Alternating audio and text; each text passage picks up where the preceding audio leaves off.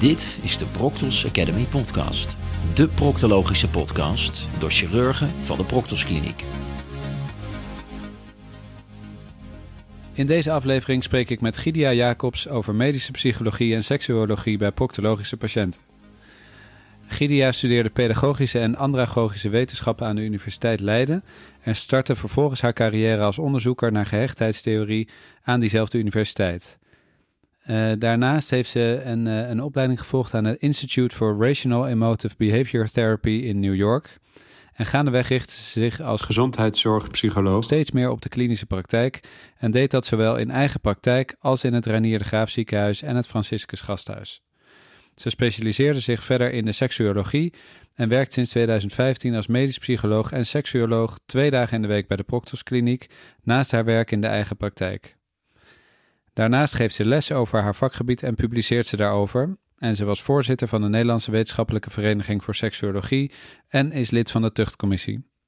Ze schreef mee aan de richtlijn chronische bekkenpijn en zit in de cluster-expertisegroep Bekkenbodem en Proctologie van de Federatie Medisch Specialisten. Welkom Gidia. Nou, leuk, ja. Het kwam al in de introductie ter sprake, maar wat is gehechtheidstheorie? Ja, gehechtheidstheorie, dat is oorspronkelijk uh, van John Bowlby. En dat gaat over hoe ouders en kinderen met elkaar omgaan en wat het effect is van de omgang tussen ouder en kind op hun emotionele functioneren. En dat zou de basis leggen, zeg maar, van hoe kinderen met stress omgaan. Mm En wat hun veerkracht wordt eigenlijk. En als je dan meteen een linkje slaat naar de proctologie, want daar hebben we het over. Ja. Ja, dan kan je bijvoorbeeld dat heel praktisch voor je zien. Dat als een kind heel gespannen is en een ouder die weet niet wat hij moet doen.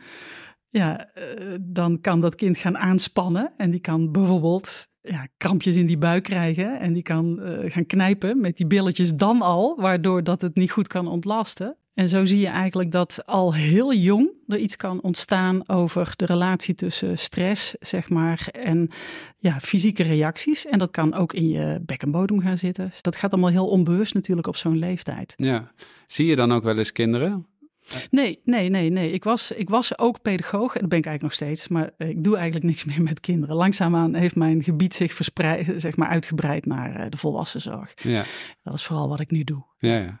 maar dus de, de, de oorsprong uh, kan dus al vaak vroeg zijn uh, van het ontstaan van problemen in de bekkenbodem. En, uh... Dat kan, dat hoeft natuurlijk helemaal niet, maar dat kan wel zo zijn. Ja. ja. omdat natuurlijk heel veel wat met emoties te maken heeft en wat lichamelijke reacties zijn. Ja, dat, dat, dat, dat gebeurt al zo gauw als je geboren wordt, zeg maar. Ja. Hè? Ja, ja. En uh, een tijdje in New York gezeten, dat lijkt me een spannend avontuur. dat klinkt altijd heel uh, wat. Ja. Maar uh, Kijk, in mijn tijd had de gehechtheidstheorie nog niet een eigen therapie ontwikkeld. Dat is later allemaal wel uh, gekomen. Dus ik was gewoon op zoek naar hoe ga je wat ik uh, theoretisch allemaal aan het onderzoeken ben, hoe, hoe kan je daar zeg maar uh, therapeutisch gezien handen en voeten aan geven. Toen kwam ik eigenlijk per ongeluk bij Albert Ellis en de rationeel-emotieve therapie uit. En dat ben ik gewoon gaan doen. Dus ik ben vooral op en neer gevlogen om daar cursussen en opleidingen te doen. En het leuke was dat Alice vooral eigenlijk zo'n beetje over alles wat met gehechtheidstheorie en John Bowlby te maken had. Daar riep hij dan van, uh, that's crap of the worst sort.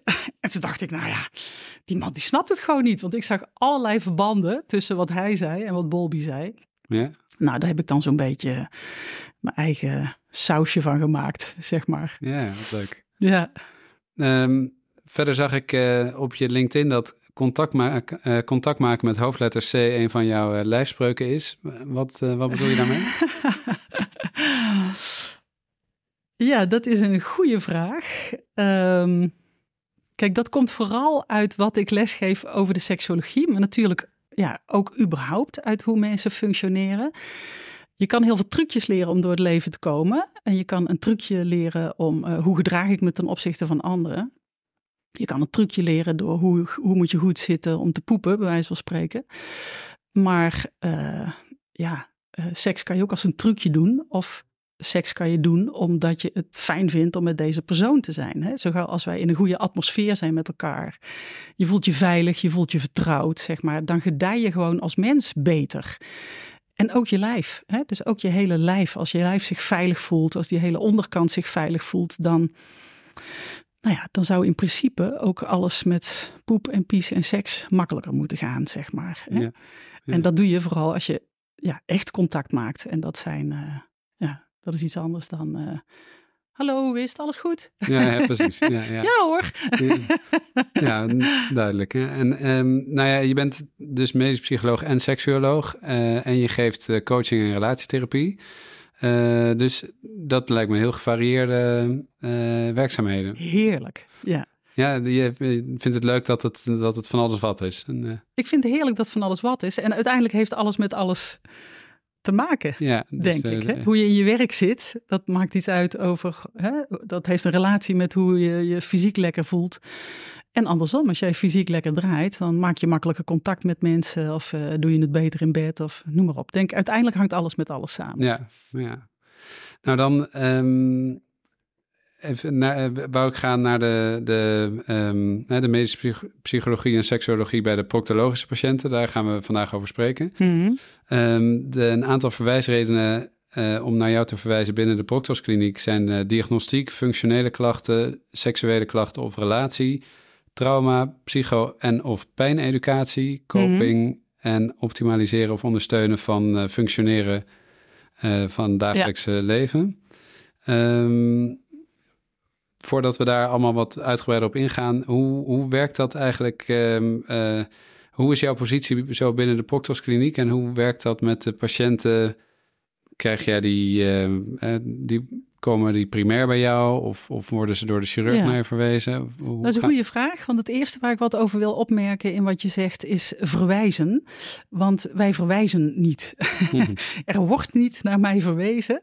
Dat wil zeggen, ik sta er heel erg op en zo werken we ook met elkaar samen, dat het eigenlijk een vorm van meebehandelen is. Hè? Dus bij verwijzen denk je vaak aan serieel.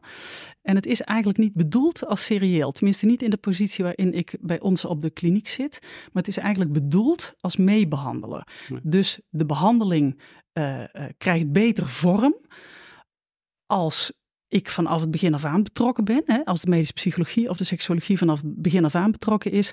Of de dokter gaat van start en ergens stagneert de behandeling, omdat allerlei adviezen die de dokter geeft niet goed op te volgen zijn voor de patiënt. Of de, uh, de middeltjes die de dokter aanreikt, die kan de patiënt wel opvolgen. Maar er zit nog iets anders tussen. Ik zeg wel eens, er zit een soort dia tussen die de, de, uh, het eindresultaat eigenlijk ja, negatief beïnvloedt, zou je kunnen zeggen. Um, dus dat is meer meebehandelen dan uh, verwijzen. Het houdt niet op bij mij, maar het is onderdeel van het hele proces. Bijvoorbeeld, zal ik maar even doorgaan? Ja, ja. Bijvoorbeeld, ik kan uh, vooraf zitten, voordat de patiënt bij de dokter komt. Dat doen we heel vaak bij chronisch anale pijnpatiënten. En dat komt omdat er dan al een heleboel aan vooraf is gegaan. En om dat heleboel goed in kaart te brengen, dat je denkt, hé, hey, wat zijn de lichamelijke factoren? Wat zijn onderhoudende factoren? Wat zijn luxerende factoren? Wat zijn triggers? Wat heeft iemand allemaal zelf al gedaan en geprobeerd? Hoe zit iemand überhaupt in zijn vel? Uh, heeft iemand negatieve ervaringen met eerdere medische onderzoeken, uh, operaties, noem maar op. Dat maakt ontzettend veel uit voor hoe een patiënt überhaupt in zo'n proces stapt. Heeft iemand anders eerder chronische pijnen gehad? Voor heel veel mensen is het ontzettend fijn om dat even mee in kaart te brengen. Dat je gewoon de mens met de klacht in kaart hebt. Dat heeft soms al een heel positief effect op patiënten, omdat ze zelf ook gaan denken: en wacht eens even, is dit een losstaande klacht? Heb ik alleen maar een poepprobleem? Of is er nog iets anders wat een rol speelt? Leef ik er zelf ook een bijdrage aan, bijvoorbeeld? Dat zijn, dan zit ik vooraf. En er zijn andere momenten, bijvoorbeeld als het gaat om mensen die last hebben van fecale incontinentie. Dan weten we op basis van de mensen die onze kliniek bezoeken dat, als ik me niet vergis, de helft van de mensen die wordt met uh, conservatieve middelen goed geholpen bij de fecale incontinentie. Als dat niet zo is, dan word ik er vaak bij gehaald om te kijken, zijn er nog andere factoren die een rol spelen? Dan denk je aan diezelfde factoren, zeg maar. Uh, zijn er angststoornissen? Zijn er, is er stress in het leven? Is er nog uh, trauma? Wat een rol speelt, wat mogelijk een rol speelt bij het in stand blijven van de klachten. Nee. Dus op, an, op allerlei ja, manieren kan ik een rol spelen in het proces. En hoe wordt dan gekeken, uh, want volgens mij bij chronische anale pijn ben je standaard erbij betrokken. Mm -hmm. maar het zal vast ook wel voorkomen dat een patiënt een, een andere klacht heeft, zoals uh, ja, een, een wat minder complex probleem. Maar toch uiteindelijk blijkt dat je wel dat het heel nuttig zou zijn om de medische psychologie erbij te betrekken. Mm -hmm. En zijn er dus, is er verschil tussen de, de dingen die we zien bij de Proctos Kliniek en waar je meteen al bij bent en, en misschien op eerste gezicht niet, maar dan later er wel bij betrokken kan worden? Ja, bijvoorbeeld mensen die hoofdzakelijk komen voor uh, obstipatie. Daar ben ik sowieso niet in eerste instantie bij betrokken. Um, terwijl, eh, dan krijg je hetzelfde verhaal. Als later blijkt dat iemand door zijn gedrag de boel ontzettend in stand houdt, dan kan jij goede middeltjes geven. Maar als het gedrag niet verandert, dan is het heel goed om te kijken hoe kan je dat gedrag wel gaan veranderen. Ja. Of als iemand niet goed aanslaat op die middeltjes of die middeltjes niet wil gebruiken. Ik denk nu opeens aan iemand die, uh, ja, ik geloof wel drie uur uh, voor de normale vertrektijd naar Schiphol ging. Voor het geval dat ze eventueel zou moeten uh, poepen. En dat dan maar voortdurend ging proberen op allerlei wc's. Want ja, als je dat in het, in het vliegtuig moet en je zit daar een end. Iets waar veel mensen met obstipatie last van hebben. Hè? Dat ze veel tijd nemen voor naar de wc te gaan. En dat dan niet goed ergens anders durven of kunnen. Ja. En um, nou ja, die, die, die had er hele gezin daarin meegetrokken. Hè? Dus iedereen zat gewoon een dag op uh, Schiphol te bivakeren voordat ze, voordat ze dat vliegtuig in gingen. Ja. Dan kan je zeggen, wat raar. Maar op een goed moment gaan mensen zich gewoontes vormen. En dat is niet zo raar. En dan kan je, natuurlijk kan je een middeltje meegeven. Of kan je zeggen, gewoon ga thuis spoelen of iets anders. En als dat niet aanslaat bij mensen of mensen willen dat niet, kan je ook gewoon heel gedragsmatig gaan kijken naar ja, hoe gaan we jou daarmee laten oefenen. Dat je niet al een dag op Schiphol hoeft te bivakeren. Ja. Nou, dat is ook een beetje wat, wat, wat vindt de patiënt zelf fijn om er hoe mee aan de slag te gaan. Hè? En hoeveel, hoe vaak zie je dan gemiddeld een patiënt? Is het, uh, uh, ik neem aan dat het zijn geen hele trajecten waar je met die patiënten ingaat. Uh, ja, dat is een goede vraag. Ehm, kijk, er zijn dingen die zijn zo complex, zeg maar, dat ze eigenlijk een langdurig traject zouden uh, behoeven, wil je daar echt goed de vinger achter krijgen. Of dan kan je het wel snel analyseren. Heb je wel snel duidelijk, oh, daar wringt de schoen. Of we zouden dat en dat kunnen doen. Dan heb je wel de richting waarin dat je moet zoeken. Maar dan kan je het uiteindelijk niet uitvoeren. Want ik heb een keer of vier om met een patiënt uh, aan dit issue te werken. En dat heeft alles met kosten in de zorg te maken. Hè? Waarbij we natuurlijk hartstikke stuiten op die vervelende scheiding die we nou eenmaal in de gezondheidszorg hebben tussen wat is een psychisch probleem en wat is een lichamelijk probleem. Dat is heel jammer dat die financieringstromen in onze gezondheidszorg zo gescheiden zijn. Want mensen die problemen met alle twee hebben, hè, die gewoon uh, uit in de kramp schieten en daardoor niet kunnen poepen of in de kramp schieten en daardoor bovenmatig veel naar de wc gaan. Ja, dat is natuurlijk zowel een lichamelijk probleem als kan daar een enorme angstrespons aan de grondslag zitten of gevoelens van onveiligheid. Ja. Maar ja, dat is in, onze, ja, in ons verzekeringsstelsel niet aan elkaar gekoppeld. Dus of je moet dan naar de GGZ en daar voel je niet altijd op je plek omdat je denkt, ja, maar het kan niet poepen of ik poep juist te veel of het zit daar op slot of dan voel je in die GGZ niet zo herkend. En, Ja. en dat klopt, daar zit ook niet altijd evenveel expertise. En uitsluitend zeg maar het hebben over welk middeltje je kunt gebruiken, dat voldoet ook niet voor een deel van de patiënten. Hè? Nou. En die combi, ja, nou ja, dat is wat ik hier naar beste kunnen. In vier keer in ieder geval iemand een stukje op weg help. Hè? Een beetje probeer de weg te wijzen. Ja, waardevol uh, lijkt me. Um, en is het, uh, kom je nou vaak tegen dat mensen bij je komen, bij de Proctos Kliniek dan, want je hebt natuurlijk ook je eigen praktijk, um, maar dat ze bij je komen en dat je denkt, nou hier is eigenlijk een, een uh, al heel lang iets veel complexers psychologisch aan de gang, um, wat misschien gemist is of waar mensen te lang mee gewacht hebben, of niet, niet doorgestuurd zijn? Ja, dat is een ingewikkelde vraag, want iets wat gemist is, gaat er dan vanuit dat, je, dat, dat iemand een fout gemaakt zou hebben. Zo zit het niet altijd. Dus ik kan bijvoorbeeld wel mensen zien waarvan ik denk, hey, die heeft een hele uh, vermijdende persoonlijkheidsstructuur, zou je kunnen zeggen. Um, en dat zou kunnen samenhangen met waarom je bijvoorbeeld niet op een ander naar de wc durft. Hè? Dat hoeft helemaal niet met een vermijdende persoonlijkheidsstructuur te maken hebben, maar er zijn natuurlijk ja, mensen bij wie dat het geval is. Als iemand nooit eerder uh, in zijn leven met sociale problemen echt. Uh, ja, als iemand dat nooit echt getypeerd heeft als een sociaal groot probleem, of iemand is dat helemaal gaan toeinterpreteren naar zijn lichamelijke klachten, dan kan je eigenlijk niet zozeer zeggen dat het gemist is. Hè? Als iemand niet eerder gestruikeld is in zijn leven, in, in sociaal of psychisch opzicht, dan kan je niet echt spreken van gemist. Nee. Dus daar kunnen wel dingen aan ten grondslag liggen.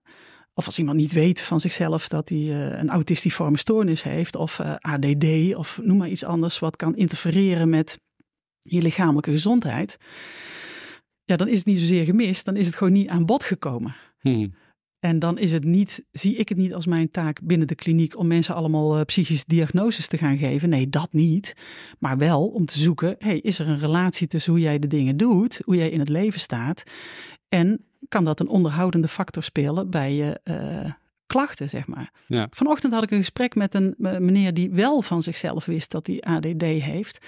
En die ADD die heeft absoluut een effect op hoe zijn bekkenbodem functioneert en ook hoe, hoe die seksueel gezien functioneert. En die relatie die had hij nog niet, want hij is een beetje in oorlog met die ADD. Hij wil dat eigenlijk niet hebben, zeg maar. Hij stoeit met zijn medicatie en ja, en hij stoeit ook met die bekkenbodem nog. En als je kan gaan zien hoe hangen die dingen met elkaar samen, en moet je er tegen vechten of moet je het eerder omarmen, dan kan je waarschijnlijk ook beter omgaan met je klachten. Zijn ze niet per se weg, hè? Hmm.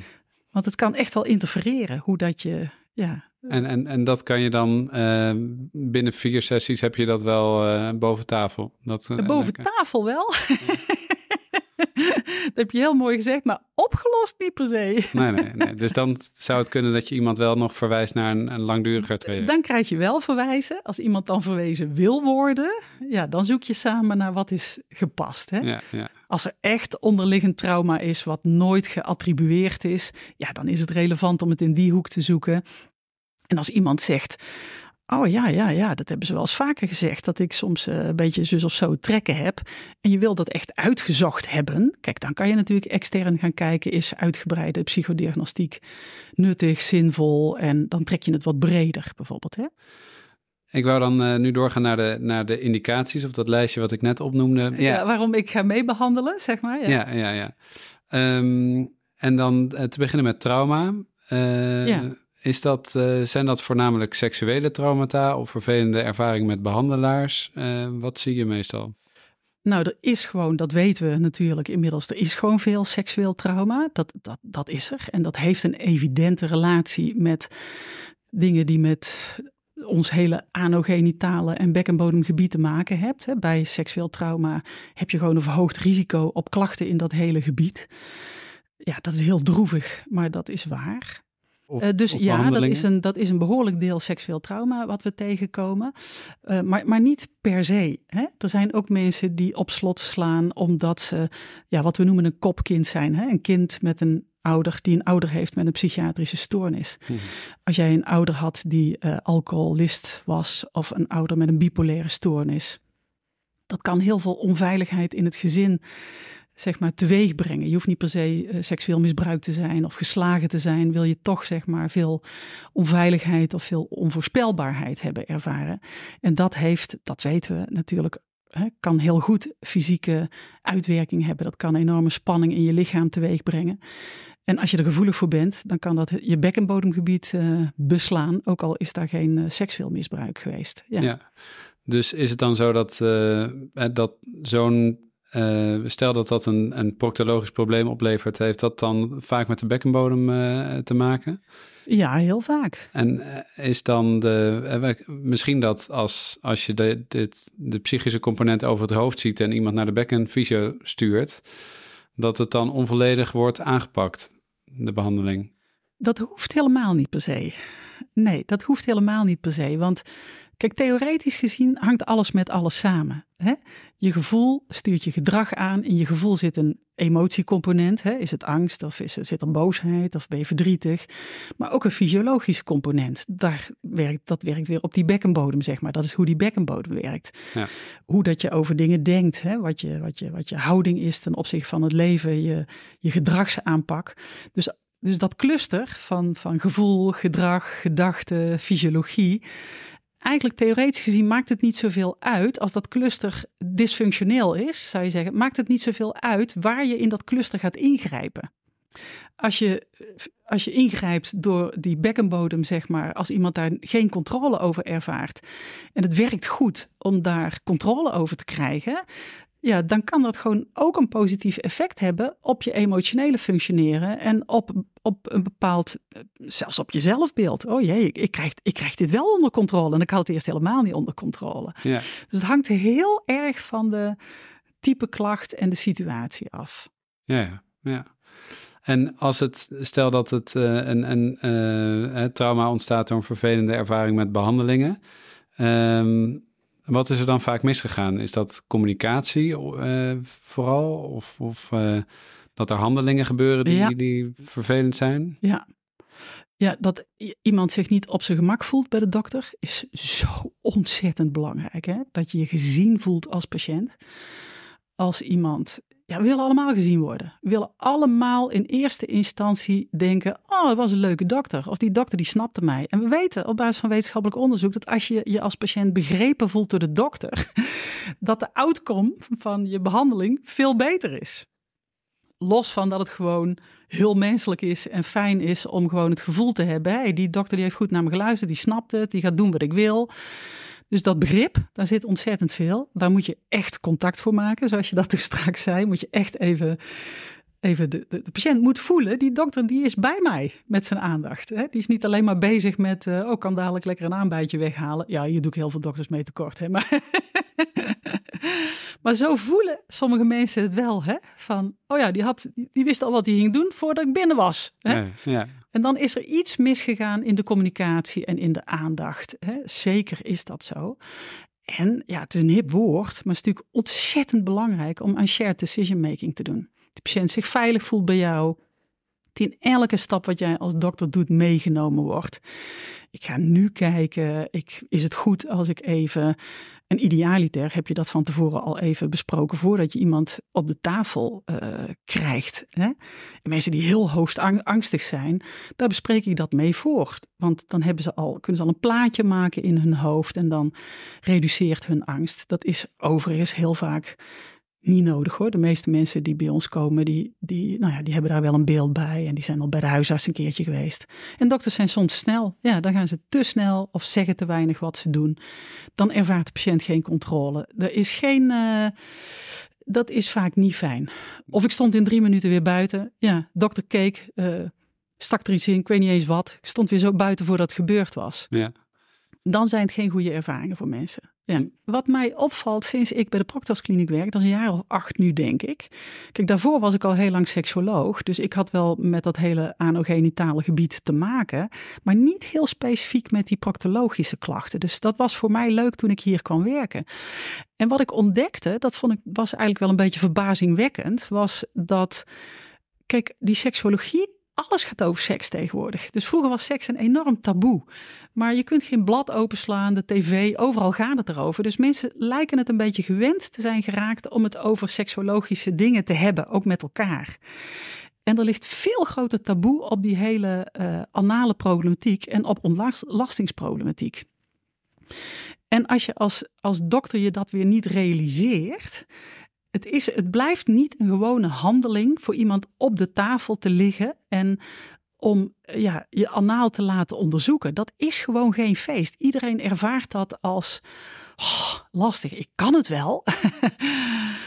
maar soms moeten mensen iets uitschakelen om het te kunnen. Of ja, ze, voelen, ze blijven zich ongemakkelijk voelen. Het is toch echt een heel ander uh, type. Uh, waar je als dokter, omdat je dat de hele dag doet, ja, in het slechtste geval gemakkelijk aan voorbij gaat. Voor deze patiënt is het weer nieuw. Voor deze patiënt, bij deze dokter is het de eerste keer. Hè? Ja, dus uh, het loopt het dan een beetje achter ten opzichte van de seksuele, het seksuele taboe? Ik denk het zeker. Ja. Ik denk het zeker, ja. En is het, um, uh, we gaan zo door naar seksuele klachten, maar om nog heel even bij trauma uh, ja. stil te blijven staan, zit dat, um, het, het, lijkt me dat bepaalde trauma's wel een anale diagnostiek of behandeling in de weg staan. Hmm. Um, hoe, hoe, ga je daarmee om? Ja, hangt een beetje van af wat er al aan uh, traumabehandeling bijvoorbeeld heeft plaatsgevonden als er al veel traumabehandeling heeft plaatsgevonden, dan is het niet altijd zo dat ook is gekeken. Dan is er vaak traumabehandeling op het oude trauma, zeg maar, gebeurd. Wat ook noodzakelijk is om überhaupt verder te kunnen. Maar dan is er niet een koppeling gemaakt met wat is de relatie van het oude trauma. Is er een relatie van het oude trauma met hoe ik nu wel of niet kan poepen, of wat voor trucs ik moet uithalen om überhaupt te kunnen poepen. En dan wil je natuurlijk, dan kijk ik in het hier en nu naar wat zijn je restklachten daarvan. En, en heb je voor die restklachten een goede oplossing gevonden? En is dat houdbaar of is dat schadelijk? En in het geval het schadelijk is, ja, ga je kijken naar, kan je die schade verminderen? Maar soms moet je de dingen ook laten zoals ze zijn. Hè? Dus als iemand gewend is uh, om een beetje mee te helpen om de ontlasting eruit te laten komen, terwijl dat eigenlijk niet meer per se nodig is, maar daar wel nog een link is naar het oude trauma. Maar het zit zo vastgeroest in het gedrag nou, dan wil je vooral kijken dat iemand dat zo doet dat hij zichzelf daar niet mee beschadigt. Of dat zo weinig mogelijk doet, zodat hij daar niet te veel tijd of energie in gaat steken. En, en wat voor trauma ligt er dan uh, meestal onderliggend aan zoiets, wat je nu beschrijft? Ja, dat kan ik niet zo 1, 2, 3 zeggen. Maar uh, uh, ja, in een deel van de gevallen bijvoorbeeld anale verkrachting. Hè? Dat is natuurlijk ook niet iets wat, ja, wat je in je koude kleren gaat zitten. Maar dat is niet altijd zo. Ja, het is ook zo dat, uh, ja, wat heb ik eens gehad? Iemand die, iemand die uh, was op een boerderij opgegroeid en, en, en uh, ja, die, die, die vond dat als kind al heel ingewikkeld dat vader met de deur open zat te schijten, om het maar even plat te zeggen, weet je?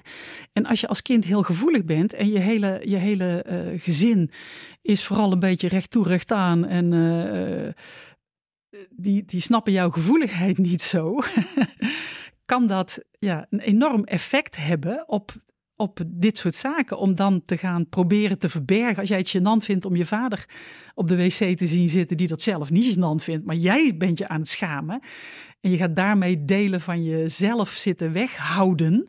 Om maar ongezien te gaan zitten poepen en daar dan kramp voor in je, ja, in je, uh, in je anus te krijgen, bij wijze van spreken.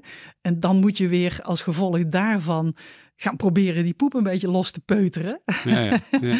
dan kom je in een of andere ingewikkelde cirkel terecht, waarbij je zelf op een goed moment niet meer weet wat, wat kip en ei is. Ja, ja, ik snap het, ja. En bij een niet pluisgevoel, als je dat hebt in een uh, gesprek, wat doe je dan?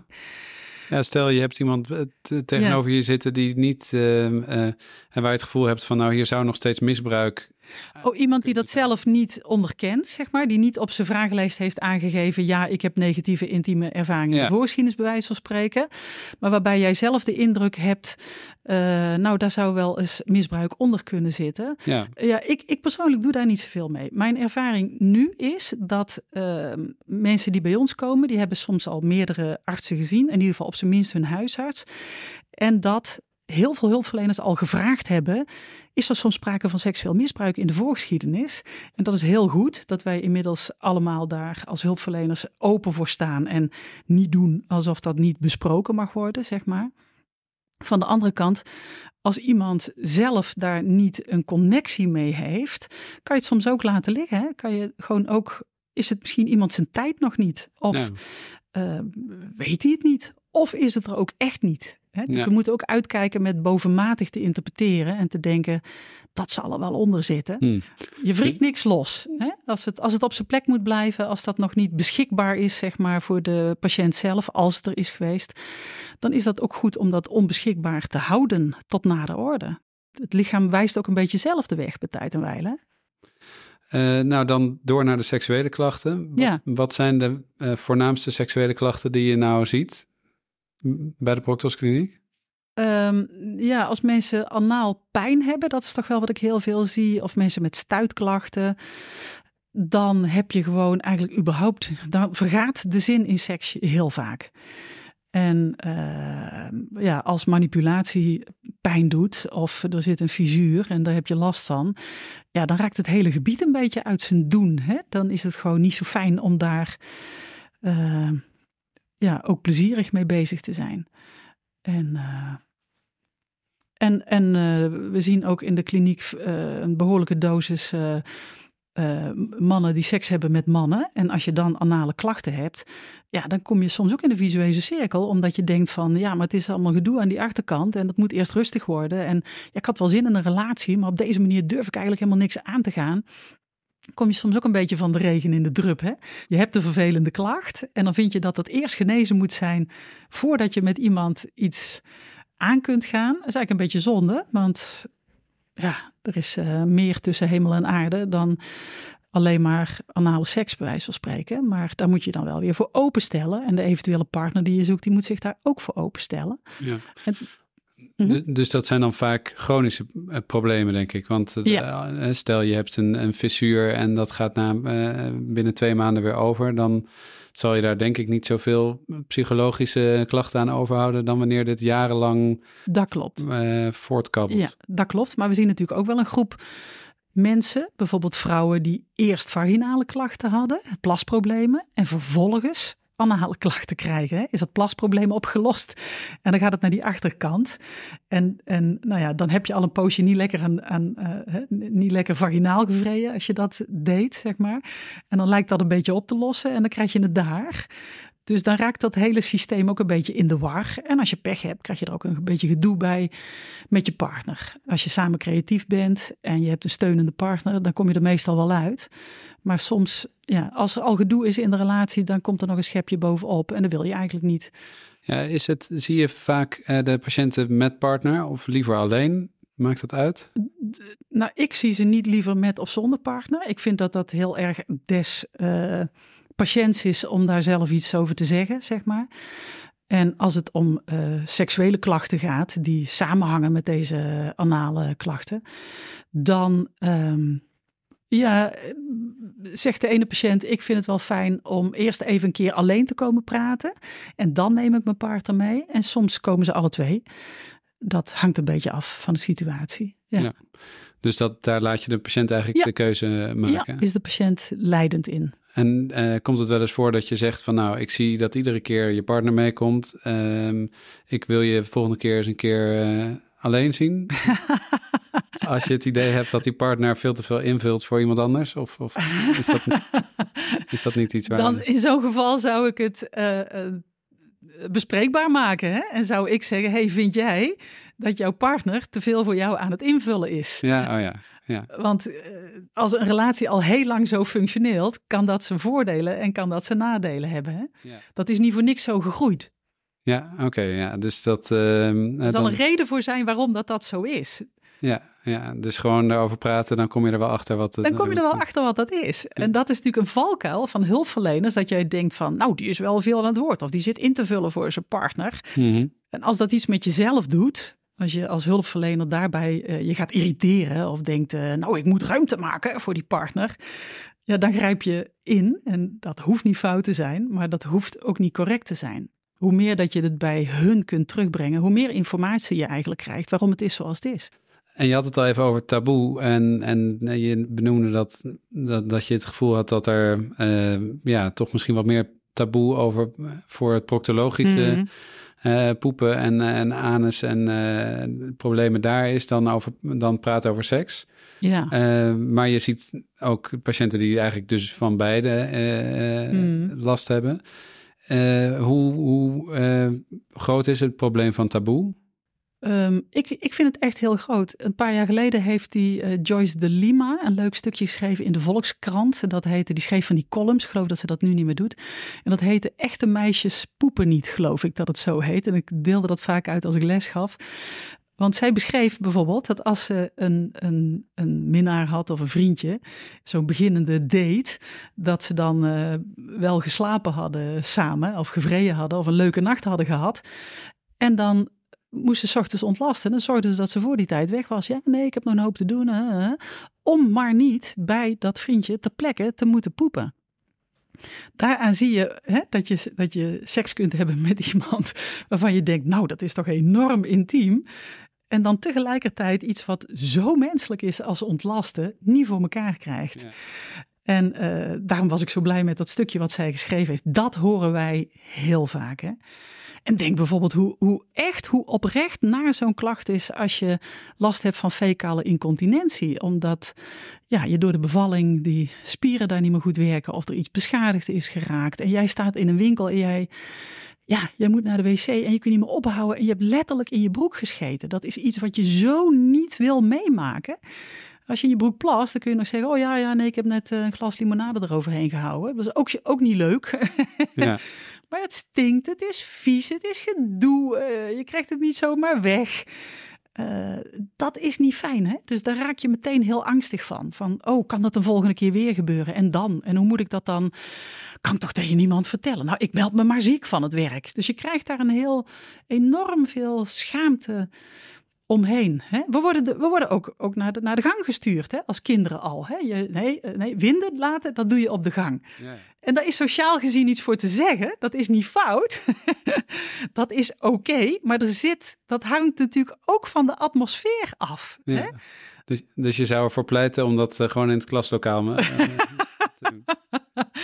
Nee, maar Ik denk dat we dat sociaal gezien gewoon zo moeten houden.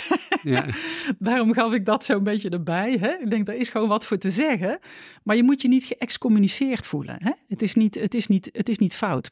Eh, Ontlasten is gewoon, plassen is gewoon, alles wat met dat anogenitale gebied hebben is gewoon, het zijn onderdelen van het leven. Maar dat is niet de boodschap die iedereen heeft meegekregen. Nee. Hè?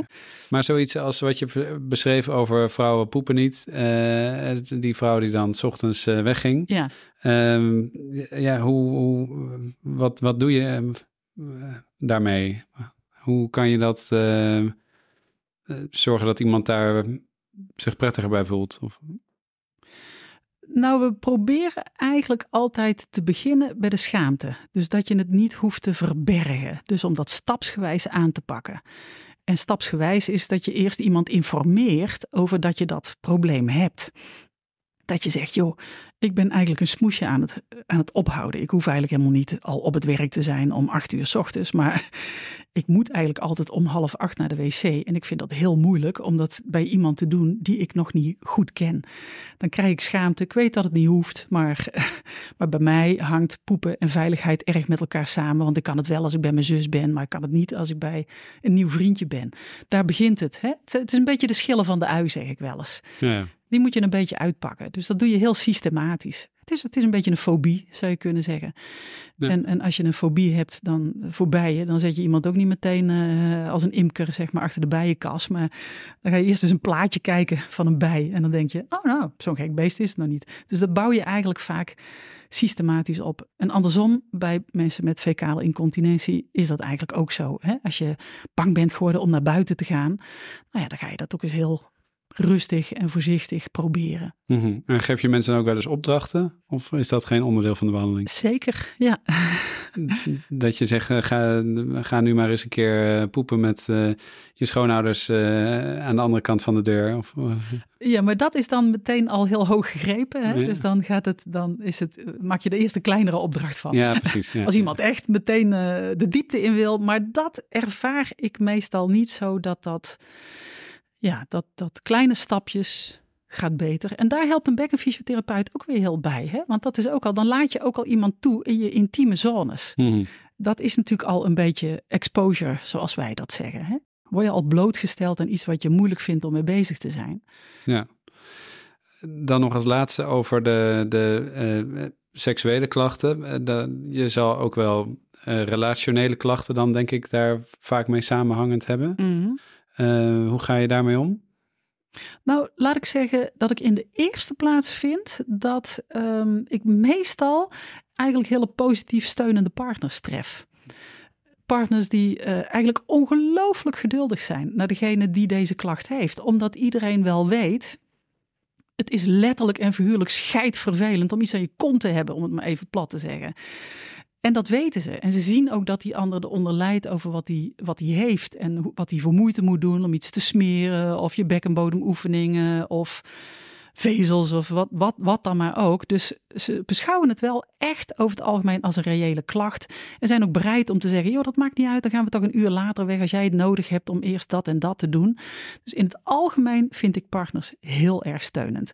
Wat je ziet als er toch al iets was aan het broeden, of er heel veel psychosociale stress is, ja, of heel ongeduldige partners hebt. Of iemand die denkt, ja, dat gezeik, je bent gewoon altijd al angstig en uh, je moet maar gewoon eens leren. Kijk, dus dan zit er eigenlijk vaak al iets niet helemaal lekker in de communicatie of in de steun. En dan komt dat er nog eens bovenop. Zo zou je het eigenlijk moeten zien. Ja. Maar dat is, vind ik wel, de minderheid van wat ik in ieder geval bij ons op de kliniek zie. Maar we staan daar wel open voor. Hè? Of als een partner zich met de handen in het haar voelt. Die zegt, ja, ik, ik, ik weet wat ik zou kunnen doen, maar ze laat me niet toe. Hè? Dat, je, dat je een partner krijgt die daar onmachtig in is. Ja. En, en als het klachten langdurig bestaan, ja, dan word je, nou ja, denken wij dat je er recht op hebt als partner om ook gehoord te worden. Je bent onderdeel van dat systeem. Als iemand ziek is, een aandoening heeft, ja, dan pik je daar als partner een graantje van mee. En uh, nou, kan het best zijn dat je daar soms zelf ook even wat ondersteuning in nodig hebt. Is het daarbij dan ook zo als, het, als je denkt van nou, dit die mensen zouden baat hebben bij langdurige ondersteuning, dat je dan weer eventueel verwijst als dat. Uh, Ja, dan krijg je hetzelfde. Ja, dan moet je extern verwijzen. En echte externe uh, seksologische hulp of relatiehulp, dat zit tegenwoordig niet meer in de, het basispakket. Dat is er allemaal uitgegooid, zeg maar. Uh, dus dat moeten mensen dan zelf betalen. En als je een grote portemonnee hebt, is er geen probleem. En als je een kleine portemonnee hebt, dan is dat natuurlijk een probleem. Dat is heel naar. Ja. ja. Dan het volgende punt: pijn. Uh, Complex probleem, denk ik. Uh, is dat, uh, wat, wat houdt pijneducatie in? Nou, er zijn eigenlijk heel makkelijk, als mensen daar open voor staan, dan zeg ik vaak, joh, kijk eens op het internet, zijn een paar hele leuke filmpjes van revalidatieartsen en, en getekende filmpjes over hoe de connectie is tussen brein en de rest van je lichaam, zeg maar, hoe hoe pijn ervaren wordt, zeg maar. En er zijn tegenwoordig hele aardige boeken geschreven over ja, hoe je pijn uh, ervaart, hoe je lichaam reageert op pijn. En hoe je lichaam daar een eigen herinneringsvermogen over heeft. Hoe je, hoe je kunt stapelen met pijn, zal ik maar zeggen. Um, en ja, brein en pijn. Ja, je brein maakt eigenlijk geen, geen, geen onderscheid tussen of iets emotionele pijn is of lichamelijke pijn. En voor patiënten zelf is dat best ingewikkeld om dat uit elkaar te halen. Dus als er zowel emotionele pijn is, bijvoorbeeld trauma, als lichamelijke pijn, hè, dan zou je vroeger gauw te horen hebben gekregen, ja, de dokter vindt niks, dus het zit tussen de oren. Nou, dat zul je mij nooit horen zeggen en dat zullen onze dokters ook nooit zeggen. op een bepaalde manier zit pijn natuurlijk tussen de oren. Nogal wie dus, want alles zit tussen de oren. Want onze hersenen sturen alles aan. Dus het klopt ook weer wel op een bepaalde manier. Maar niet in de zin van ik verzin het. Hè? Dat is niet zo. Je hm. kunt iets wat heel pijnlijk is, ook uh, emotionele pijn als lichamelijke pijn ervaren. En dat, dat is zo, dat verzin je niet, zeg maar. En daar kan je bij helpen om te leren dat onderscheid te maken. Ja, ja, dus door mensen daar bewuster van te maken dan eh, dat, het, uh, dat ze ook beter mee om kunnen gaan. Ja. En kan je daarmee ook de pijn wegkrijgen? Ik ben daar heel bescheiden in. En ik vind eerlijk gezegd dat sommige van mijn vakgenoten daar enorm hun hand mee overspelen. Want daar hebben namelijk geen enkele wetenschappelijke evidentie voor dat dat zo is. En uh, daar moet je ook echt, vind ik, naar de patiënt toe bescheiden in zijn. De verwachtingen laag houden. Verwachtingen laag houden. Je kunt, als je langdurige pijn hebt en je bent daar ernstig door geïnvalideerd geraakt, dan is het heel goed om in een revalidatietraject alle aspecten van je zijn mee te nemen. Een stukje psychologie, een stukje fysiotherapie, een stukje activatie. Uh, kijken of je depressief bent en dat ook proberen weg te werken, zeg maar. Dus dan kan een intensief traject waarbij pijn een belangrijke rol, zeg maar, speelt uh, meegenomen worden. Maar ja, in alle eerlijkheid, ik heb hier ook mensen gezien die hebben gewoon een goed revalidatietraject gehad. Die zijn daar tevreden over. En het heeft geen effect gehad op de mate waarin dat ze pijn ervaren, maar ze zijn er wel beter mee om kunnen gaan. Hmm. Dan heb je dus winst in hoe ga ik ermee om? En hoe zorg ik in ieder geval dat ik het niet vererg? Hè? Hoe, hoe zorg ik dat ik het niet erger maak dan het is? Eh, valt dat dan onder coping dan? Dat valt onder coping. Ja, omgaan met, omgaan met je klachten. dus dat je de pijn eigenlijk accepteert. En, eh, Ja, dat je de pijn accepteert en dat je niet te veel aandacht erin gaat steken, bijvoorbeeld. Ik Hm. zeg heel vaak tegen patiënten in die vier keer dat ik heb afleiden, afleiden, afleiden, afleiden, afleiden, afleiden. ja. Want daarvan weten we dat het werkt. is, is dat desensitisatie? Of eh, is dat weer wat anders? Nee, des- desensitisatie is weer een heel ander eh, verhaal, zal ik maar zeggen. Ehm, want dan ga je eigenlijk een beetje naar de pijn toe. Hoe werkt? Zoals vrouwen die eh, bevallen, zeg maar, die krijgen ook in hun yoga-klasjes of van de verloskundige te horen. Je moet naar de pijn toe gaan. Je moet er niet tegen verzetten. Mhm. En dat is best een ingewikkeld proces. Dat klinkt heel makkelijk, is makkelijk gezegd. Terwijl als je niet bevallen bent, dan denk je, ja, maar hoe doe je dat dan? Kan je daar een beetje hè, eh, onzeker van geraken. En eh, dat geldt hier ook. Kijk, pijn roept op, weg ervan. Dat is je, eigenlijk je natuurlijke respons. Pijn, auw, weg. maar als pijn chronisch is geworden, als dat lang duurt, je zou kunnen zeggen, als dat maar aanhoudt, dan kan je er dus eigenlijk niet meer goed aan ontsnappen om diverse redenen. En desensitiseren wil eigenlijk zeggen, je gaat die pijn die aandacht geven die het verdient. Dat klinkt makkelijker gezegd dan gedaan, want in onze kliniek zien we vaker mensen die, je zou kunnen zeggen, een gegeneraliseerde pijn hebben. Dat hele bekkenbodemgebied is van slag en kan pijnlijk zijn met uitstralingspijnen. Dan is het heel moeilijk om te desensitiseren. Je kan goed desensitiseren als het één plekje is. Als het één plekje is uh, waar je zelf nog bij kunt, dan kan je heel goed voorzichtig daar naartoe leren gaan als je erbij kunt. Maar dat is al heel moeilijk voor die achterkant, want het zit vaak inwendig of wat dieper en dan kan je daar helemaal niet bij. Dus dat is nog, nou ja, daar kan ik een heel college over geven. Nee. dat reikt waarschijnlijk iets te ver voor de podcast. maar het, het idee daarvan is dat de pijn dan minder wordt met desensitisatie? Of, of, uh... Ja, dat je langzaam naar die pijn toe gaat, zeg maar, waarbij dat je dus niet rechtstreeks jezelf uh, zeer gaat doen, maar je zou kunnen zeggen de randen van de pijn eigenlijk opzoekt. Dat doe je dan met zo'n vette zalf, met vaseline of zo, waarbij dat je eigenlijk, um, ja, je zou kunnen zeggen die signalen tussen waar de pijn zich manifesteert in dat anogenitale gebied en waar je hersenen het opvangen, dat je daar ja, nu zeg ik het eigenlijk een beetje soft psychologisch, dat je daar met een zalfje letterlijk op de pijn gaat smeren, omdat daar geruststelling van uit kan gaan. Van hé, hey, wacht eens even, ik ga goed voor jou zorgen.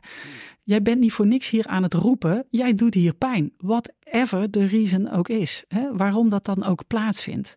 En als je dat vergelijkt, net had je het over afleiding. Ja. Uh, de, met, dus de ene tactiek is, je gaat naar de pijn toe, de andere is... Ja, mits, en dat, dat kan dus vooral goed werken als dat gelokaliseerde pijn is. Ja. Dan kan dat werken. Maar als het all over the place is, dan kan je kan niet dat hele gebied, dan kan je wel, dat doen mensen ook wel, dan gaan ze in bad zitten of zo. Hè, dat is ook prima, dat is gewoon sowieso hè, warmte ontspannen, dat kan oké okay zijn. Maar dan is een andere vorm van hè, desensitiseren, zou je kunnen zeggen. Um, maar afleiden geldt eigenlijk voor um, ja, lekker bezig blijven. Want bewegen is goed voor je lijf en je onderkant, zeg maar je spieren actief houden. En zorgen dat je aandacht op iets anders gericht is. Dat je, dat je je betrekt bij dingen, dat je niet verdwijnt, dat je niet je klacht wordt, zeg ja, maar. Hè? Ja. En coping, uh, we hadden het net al even over. Wat, uh, wat zijn daar de, uh, de, de, de strategieën voor? Ja, dan gooien we eigenlijk, dat is moeilijk om daar één antwoord op te geven, want dan gooi je eigenlijk alle proctologische klachten in één, in één mandje. Dus daar kan ik niet 1, 2, 3 één antwoord op geven. Nee, nee, oké. Okay, dus dat hangt er af van wat de reden is. Bij pijn is dat misschien weer iets anders dan, ja. uh, dan bij trauma. Ja, en, en hoe, hoe je omgaat met die pijn. Ja, maar is coping, heeft dat eigenlijk altijd te maken met acceptatie? Of is dat iets uh, niet één op één zo? Dat is een goede vraag.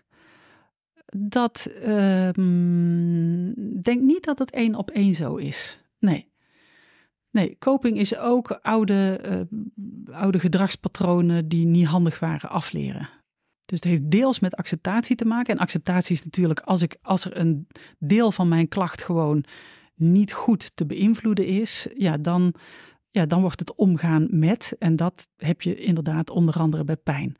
Ja. Als ik zelf nog een hele duidelijke bijdrage lever aan mijn pijnklacht, doordat ik veel te ruw ja, uh, hè, als, je, als je blijft, als je, als je ontlasting af en toe de, probeert mee te helpen om eruit te halen, maar je doet dat veel te ruw, ja, dan moet je gewoon echt afleren om dat ruw, om dat ruwe eraf te halen.